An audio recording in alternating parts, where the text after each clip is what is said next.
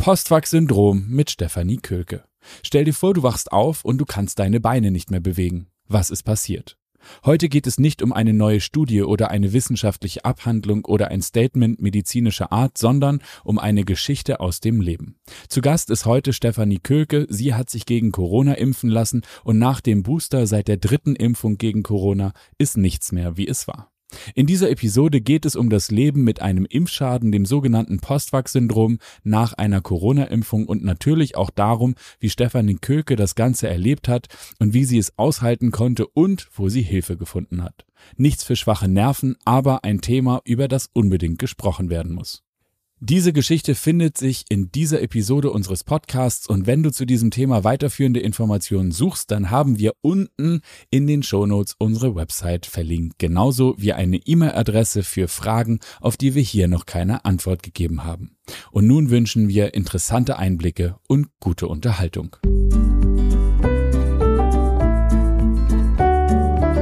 Impfen mit Sinn und Verstand der Podcast des Vereins Ärztinnen und Ärzte für individuelle Impfentscheidung. Moin und herzlich willkommen hier bei uns in diesem wunderbaren Podcast Impfen mit Sinn und Verstand. Und heute haben wir einen besonderen Gast. Steffi Kölke ist bei mir hier im Studio virtuell zugeschaltet. Herzlich willkommen bei uns im Podcast, liebe Steffi. Ja, hallo, schönen guten Abend. Und zwar, wir sind auf dich aufmerksam geworden. In den Medien wurde schon berichtet, du hast offiziell ein sogenanntes Postweg-Syndrom, also ein, ein, eine Komplikation nach einer Impfung. Und ähm, bevor wir jetzt ganz genau einsteigen in das, was vorher und hinterher war, so viel darf ich vorwegnehmen. Es war die Booster-Impfung, die für dich das Leben verändert hat. Du hast dich also, du warst das erste Mal impfen, das zweite Mal impfen, dann hast du dich boostern lassen und dann war nichts mehr, wie es vorher war. Erzähl mal, was ist passiert. Also nach der Boosterimpfung ähm, wollte ich morgens aufstehen, ganz normal zur Arbeit. Also ich bin Verkäuferin auf dem Wochenmarkt und muss sehr früh aufstehen. Der Wecker hat geklingelt und ähm, ja, ich kam auf einmal nicht mehr auf dem Bett, weil auf einmal meine Beine gelähmt waren. Ich bin nicht mehr aus dem Bett gekommen. Das war der äh, absolute Horror. Ja, und da bin ich dann ins Kat mein ähm, Partner mich ins äh, Krankenhaus gefahren, äh, in die Notaufnahme. Ähm, und ja, dort hat man mich erstmal so normal als Notfall versorgt, aber nicht, dass ich jetzt so das Gefühl hatte, oh, es ist ganz dringend. Also es war, ich habe da Stunden ähm, verbracht. Dann wollte man mich ähm, da behalten und dadurch, dass ich äh, zwei Kinder habe und alleinerziehend bin, kann ich nicht einfach mal sagen, gut, ich bleib jetzt hier und ja, was mit meinen Kindern ist, funktioniert nicht. Das muss ja erstmal organisiert werden. Ja, und dadurch, dass ich deswegen nicht da geblieben bin, hat der Arzt zu mir gesagt, dann könnte es mir ja nicht so schlecht gehen.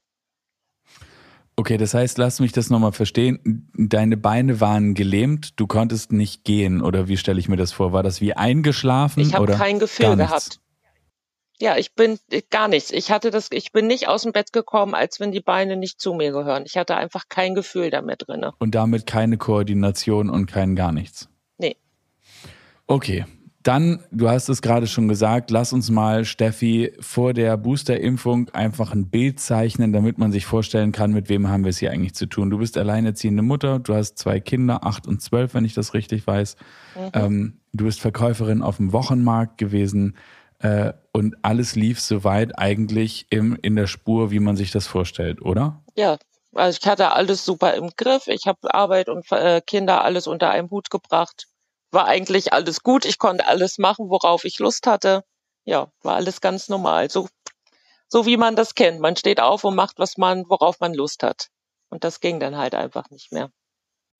Okay, dann lass uns da wieder einsteigen. Du warst also den, in der Notaufnahme, du musstest aber nach Hause. Wie hast du das überhaupt gemanagt? Also du musstest dich um die Kinder kümmern. Wie ging das? Also ähm, ich bin dann wieder nach Hause. Ich habe das Glück, ähm, dass ich meine Eltern hier im Haus äh, wohnen habe, also so mehr Familienhaus. So und dann äh, konnte ich das natürlich ähm, organisieren, was ähm, nicht so einfach ist. Und ähm, ich war erstmal so ein bisschen enttäuscht, weil ich so das Gefühl hatte, so die Ärzte, ja, ja, äh, ne, was hat die denn? Und so schlimm kann es ja nicht sein. Und habe gedacht, nee, ich lasse das erstmal irgendwie alles ambulant abklären, um zu gucken, bevor ich da wieder hinkam, weil ich mich dann in dem Moment einfach unwohl gefühlt habe und ähm, habe das im Endeffekt also unwohl alles wegen deiner Beine oder wegen deiner Behandlung? Wie ich behandelt worden bin. Mhm. Ja, ne, also so als wie gesagt, es wurde mir gesagt, wenn ich jetzt nicht hier bleibe, dann kann es ja nicht so schlimm sein und dann kann es mir ja auch nicht so schlecht gehen, wie ich das erzählen würde. Und das war, ich habe halt einen blöden Arzt da in der Notaufnahme erwischt.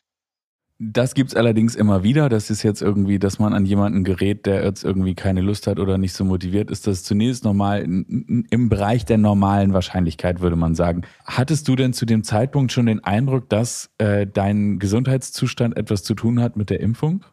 Nee, da bin ich in dem Moment überhaupt nicht drauf gekommen, dass es was mit der Impfung zu tun haben könnte. Gar nicht.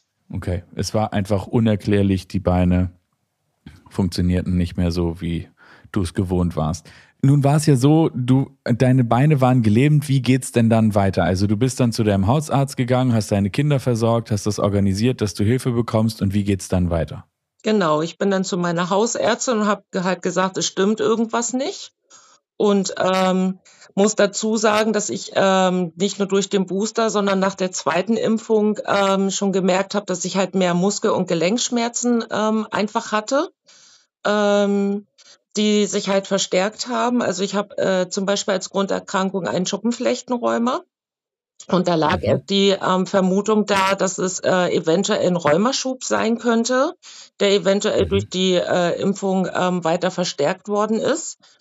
Oder es kam denn dadurch, dass ich ja auf dem Wochenmarkt ähm, arbeite und schwer heben musste, so der Verdacht, dass es vielleicht auch von der Wirbelsäule kommen kann, dass ich vielleicht einen Bandscheibenvorfall habe. Ja, und dann ging so die Prozedur los. Ich musste zum ähm, Orthopäden, dann wurde ein MRT gemacht, wo aber an der Wirbelsäule nichts festgestellt ähm, werden konnte. Und dann bin ich wieder zurück zu meiner Hausärztin und äh, muss dann dazu sagen, dass ich dann schon angefangen habe, so ein Kribbeln und Brennen in dem Bein zu kriegen. Und da meinte sie irgendwann, hm, das sollte sich vielleicht mal ein Neurologe angucken.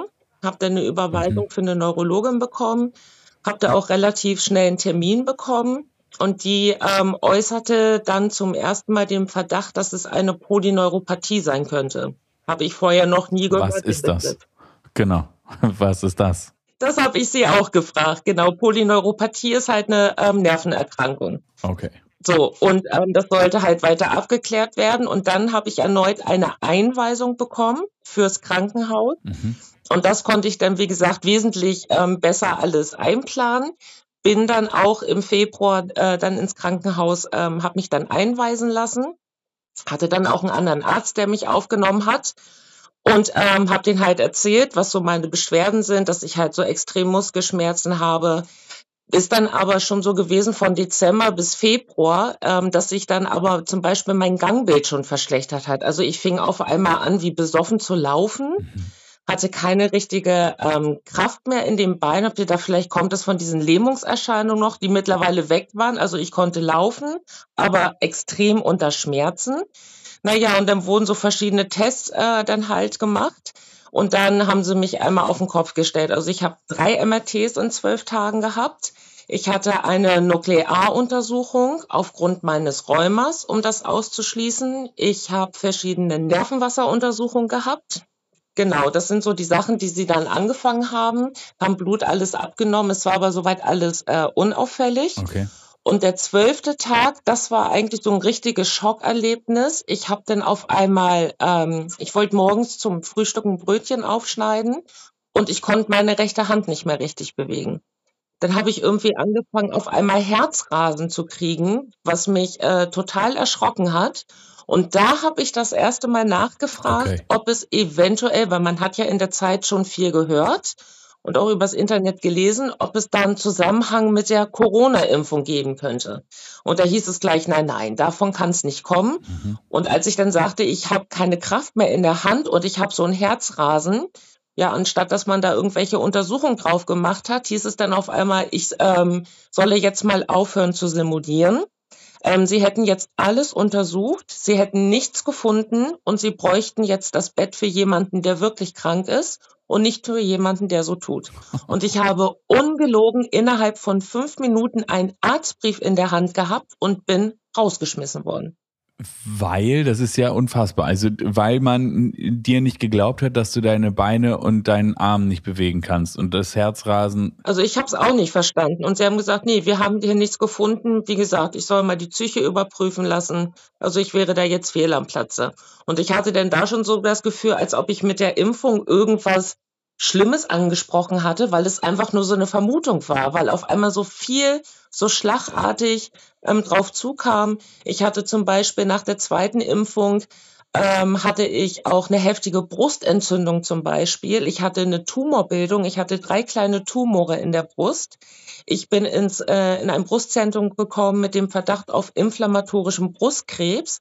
Lag da zum Beispiel. Auf was für ein Ding? Es ist so ein entzündlicher Brustkrebs, der ähm, halt ein bisschen schwieriger ähm, herauszufinden ist. Und ähm, okay. da bin ich auch auf den Kopf gestellt worden. Dann konnte man sich nicht erklären, wo das herkam. Dann kam man nachher auf den Gedanken, hm, vielleicht ist es ähm, die Schuppenflechte. Die haben sich da mit meinem Hautarzt in Verbindung gesetzt. Er meinte, ja, das könnte vielleicht auch kommen ähm, dadurch. Ja, heute weiß man aber, dass es wahrscheinlich das äh, Herpes-Zoster-Virus gewesen ist, was zu dem Zeitpunkt ähm, durch die zweite Impfung getriggert worden ist. Und das hatte ich halt im Krankenhaus alles so erzählt. Das kam mir dann so nach und nach alles wieder in dem Sinn. Ja, und ich hatte das Gefühl, damit habe ich irgendwas losgetreten, was sie nicht hören wollten und bin dann, wie gesagt, auf dem Freitag rausgeschmissen worden, stand da, wusste nicht wohin, habe mich abholen lassen und habe dann heulend, wirklich heulend, als ich mhm. draußen quasi auf meinen Partner gewartet habe, heulend bei meiner Hausärztin angerufen und habe gesagt, ich brauche dringend Termin, ich bin gerade rausgeschmissen worden. So, und dann bin ich am Montag hin und meine Ärztin, die hat nur die Hände über den Kopf zusammengeschlagen und hat gesagt, das kann nicht wahr sein.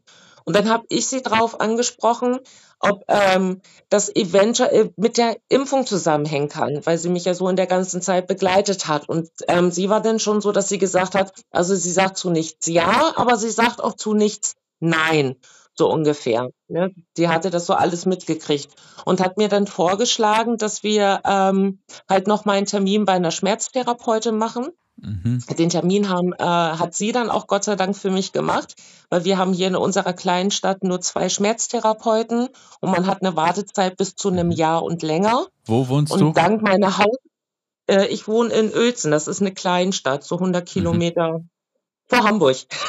Ja, ja, zwischen, zwischen Bremen und Hamburg irgendwo. Genau, Bremen, Hamburg, Hannover sind wir da so mhm. zwischen.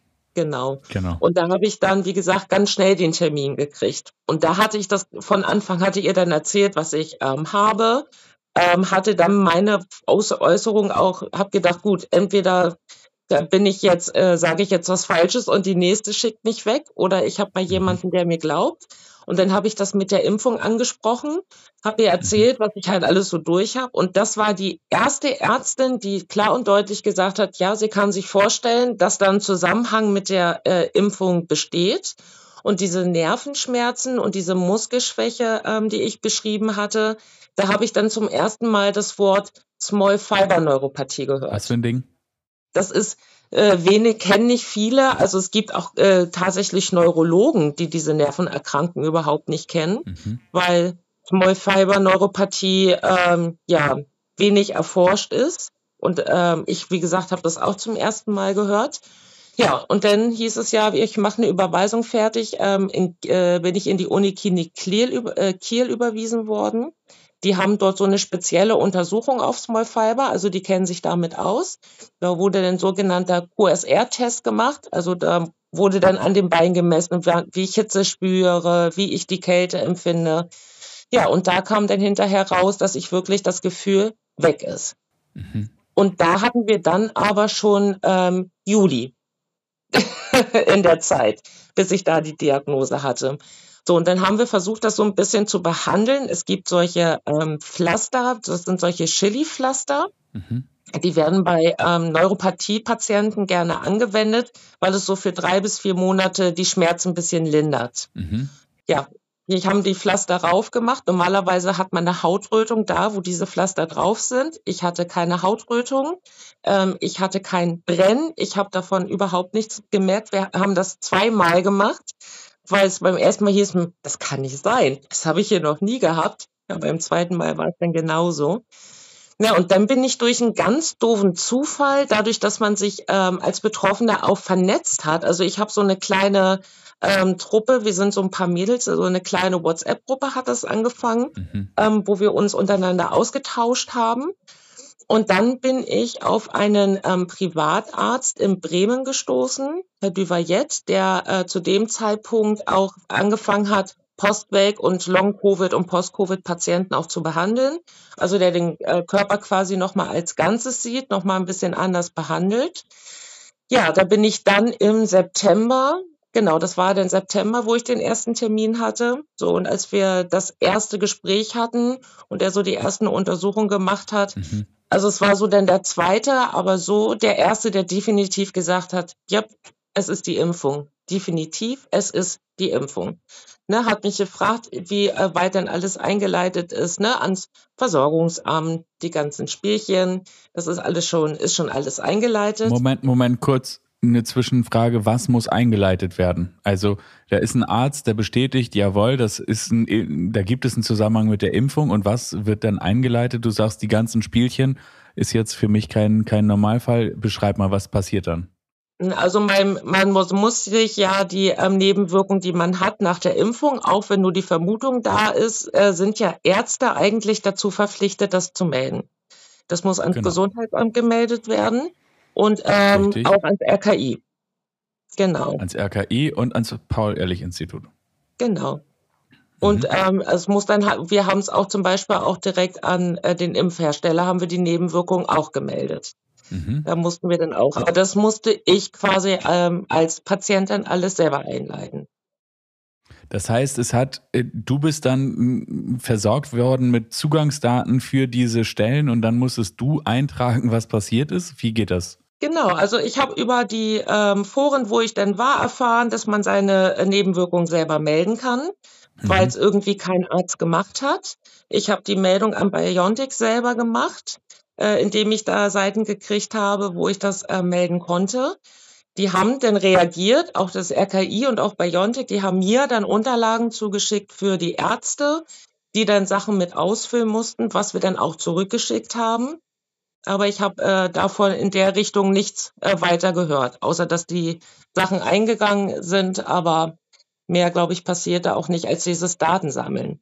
Also du hast es dem Gesundheitsamt gemeldet, du hast es beim RKI gemeldet, du hast es bei BioNTech gemeldet und Paul-Ehrlich-Institut auch noch? Genau. Oh, okay. Genau.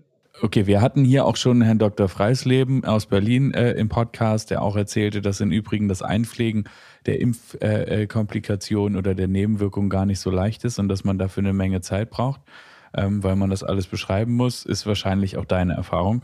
Klar, und deswegen schaffen die Ärzte das in ihrem Alltag gar nicht zu machen, weil die Zeit auch einfach dafür fehlt. Naja, nun, wie, wie lange hast du gebraucht, um das alles auszufüllen?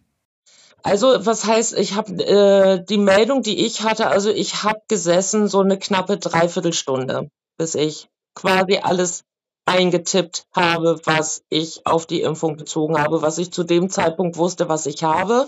Mhm. Die Small Fiber Neuropathie ähm, und das C, äh, ich habe ähm, vor ein paar Wochen noch die Diagnose CFS zugekriegt. Das habe ich dann nachträglich noch nachgemeldet. Alleine. Was ist das? CFS? Also es gibt, ähm, einige kennen das bestimmt unter dem Begriff MECFS, ähm, weil das gerade ganz groß ähm, auch durch die äh, Medien ähm, gerade kommt, durch den Long-Covid-Kongress in Jena, der ja letztes Wochenende stattgefunden hat.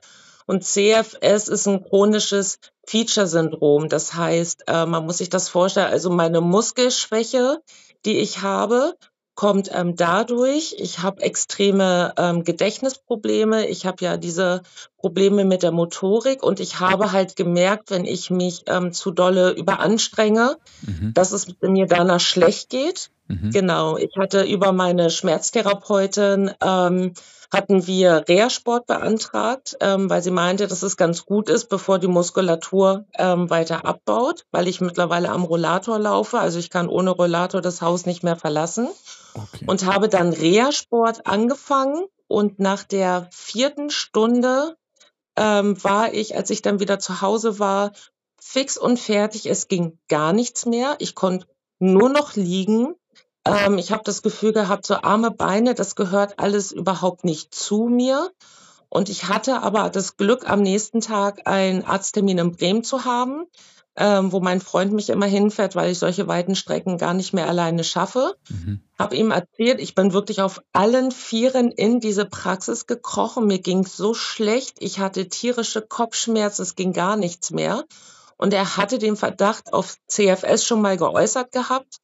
Ja, und dann hat sich das Ganze im Endeffekt ähm, bestätigt. Das heißt, ich muss meine Kräfte über den Tag einteilen. Wenn ich jetzt zum Beispiel was mit meinen Kindern vorhabe, der Kleine spielt Fußball, die Große Volleyball und ich weiß, es stehen jetzt irgendwelche Spiele an, dann brauche ich mindestens einen Tag, wo ich gar nichts mache, wo ich mich ausruhe, genau diese Kräfte für diesen Tag sammle. Und wenn dieser Tag vorbei ist, dann bin ich aber am nächsten Tag auch fertig. Also ich bin Gott sei Dank noch nicht. Es gibt äh, Pflegefälle von MECFS, die wirklich in abgedunkelten Räumen liegen die geräuschempfindlich sind, die lichtempfindlich sind, wo das Ganze auch schon auf die Organe geht, die wirklich ähm, extrem betreut werden müssen zu Hause, denen es wirklich schlecht geht. Und ich sage mir mal, ich habe Gott sei Dank nur dieses CFS, aber ich habe natürlich auch äh, ehrlich gesagt Angst davor, dass es nachher irgendwann in diese Richtung geht, weil der Körper arbeitet. Es kommt ständig irgendwas dazu. Ich habe mhm. das Gefühl, der Körper kommt überhaupt nicht zur Ruhe. Mhm. Gar nicht. Also auch alles, was man an Medikamenten nimmt, das ist alles, man kann äh, symptomatisch behandeln, um ich sag mal, um die Schmerzen im Griff zu kriegen. Aber es weiß keiner an der Grundursache, weil keiner weiß, was die Impfung im Körper macht mhm. und äh, wie man diese, äh, ja, wie man äh, diese Erkrankung, wie man es eigentlich richtig behandelt. Das wäre nämlich jetzt so ein bisschen die Frage nach dem Ausblick. Also im Moment äh, sparst du deine Kräfte ein und vertraust darauf, dass die Selbstheilungskräfte deines Körpers hoffentlich bald und wir drücken natürlich die Daumen zurückkommen und dass es dir besser und nicht schlechter geht. Ähm, wie wirst du unterstützt oder was, was, in welchen Prozeduren oder Behandlungen ähm, äh, befindest du dich jetzt? Hast du in irgendeiner Form einen Rückläufer gehabt zu deinen Meldungen an die offiziellen Stellen oder bei dem Hersteller? Nein, also ich habe von den offiziellen Stellen wie RKI und BioNTech gar nichts mehr gehört. Mhm. Ich bin aktuell dabei, auf Anerkennung zu kämpfen, dass der Impfschaden anerkannt wird vom Versorgungsamt. Wie, wie passiert das? Genau, also man muss ähm, diese äh, Meldung beim Versorgungsamt einfach selber machen. Man schreibt die an und sagt, so, ich habe äh, ich habe einen Impfschaden, die und die Sachen habe ich. So, und ich möchte einen Antrag stellen auf Anerkennung. Mhm. Da kriegt man die Unterlagen zugeschickt und dann kommen natürlich die Ärzte alles mit äh, ins Spiel. Also ist sehr viel Papierkrieg, mhm. bis man ähm, alles fertig hat. Also man muss ein, im Endeffekt eigentlich alles hinschicken, was man an Unterlagen hat. Also ich habe alleine für diesen Antrag tatsächlich eine ganze Woche gebraucht, nur um wirklich ähm, Arztbriefe zu kopieren, weil ich das an ein, also was man sonst an ein, zwei Tagen gemacht hat, wie gesagt, habe ich eine ganze Woche für gebraucht. Das läuft aktuell alles noch. Dann ähm, haben sie mir dann zwischendurch geschrieben, ja, ähm, ich soll das Ganze auch an die, ich soll das jetzt an die Berufsgenossenschaft melden, weil dadurch, dass ich ja im Einzelhandel arbeite und ähm, der Druck der Politik ja eigentlich so groß war, das äh, war eigentlich auch mit der Grund, warum ich mich habe impfen lassen, weil ich halt im Einzelhandel arbeite. Mhm. Ich habe im Lockdown immer gearbeitet. Ich bin mhm. chronisch krank. Ich habe einen krank, chronisch kranken Sohn, mhm. chronisch kranke Eltern. Ich hatte eigentlich Angst, was mit nach Hause zu bringen. Und ich wollte natürlich, so wie Herr Karl Lauterbach das gesagt hat, kein Fall für die Intensivstation werden. Mhm. Das waren die Gründe, warum ich mich ähm, habe impfen lassen. So, und das äh, läuft jetzt aktuell bei der Berufsgenossenschaft ein Antrag, weil wer bezahlt mir die ganzen Arztkosten, ähm, die ich hatte? Ähm, ich bin mittlerweile zu 60 Prozent schwerstbehindert. Ich habe ein G im Ausweis. Das hätte ich mir bis vor anderthalb Jahren nicht denken lassen, dass ich irgendwann mal äh, so einen Behindertenausweis beantrage. Ja, und wie gesagt, es läuft alles. Laut des Versorgungsamts sind meine Unterlagen jetzt zu einem Gutachter mhm. gegangen. Da warte ich jetzt drauf, quasi auf einen Termin. Und ich habe mir da mittlerweile auch wirklich schon einen Anwalt gesucht und einen Anwalt genommen, der mir quasi dann, je nachdem, was jetzt kommt, weil man von vielen hört, dass die ähm, Anträge abgelehnt worden sind, dass ich halt da nachher eine Möglichkeit habe, Widerspruch halt über einen Rechtsanwalt einzulegen. Weil ich genau weiß, es kann nur die Impfung sein. Ich kann nachweisen, dass ich nie eine Corona-Infektion hatte. Da gibt es einen speziellen Test, ein Nuklearkopsie-Test nennt sich der. den man selber bezahlen muss. Das ist ein Bluttest. Und ich habe nie Corona gehabt. Weil mein Glück, als meine Familie hier Corona hatte, lag ich im Februar im Krankenhaus. Okay, das heißt, in dem Moment, wo sozusagen die familiäre Möglichkeit bestand, äh, sich anzustecken, warst du gar nicht zu Hause. Ähm, nun stellt sich die Frage, wie sieht's denn aus in deinem, also was, was hat denn dieser Test festgestellt? Oder guckt er auf ein Blutbild oder auf Antikörper oder weißt du das, was dabei untersucht wird? Na, es wird, ähm, also ich kann es in dem Detail gar nicht genau sagen. Ähm, aber es, es ist halt, man kann halt damit nachweisen, dass man keine Infektion hatte. Man kann ja diesen Antikörpertest machen, mhm. um zu gucken, wie viel Antikörper man, wie sich das schimpft, was man noch hat, mhm. ne, bevor man sich quasi wieder impfen lässt. Und dieser Nuklearkopsie-Test ist aber was anderes. Der kann wirklich aussagekräftig sagen, man hat eine Infektion durchgemacht mit dem SARS-CoV-2-Virus oder halt nicht. Alles klar. Und jetzt, also wir hatten das schon, eine Rückmeldung von den offiziellen Stellen hast du nicht. Du kämpfst um die Anerkennung deines äh, Impfschadens, der nun von einigen Ärzten so als gegeben anerkannt wird oder so auch benannt wird. Ähm, wie geht es jetzt weiter? Wie geht es dir gesundheitlich heute? Also gesundheitlich geht es mir äh, immer schlechter. Also wie gesagt, ich merke es mit diesem äh, Erschöpfung, es wird immer schlimmer.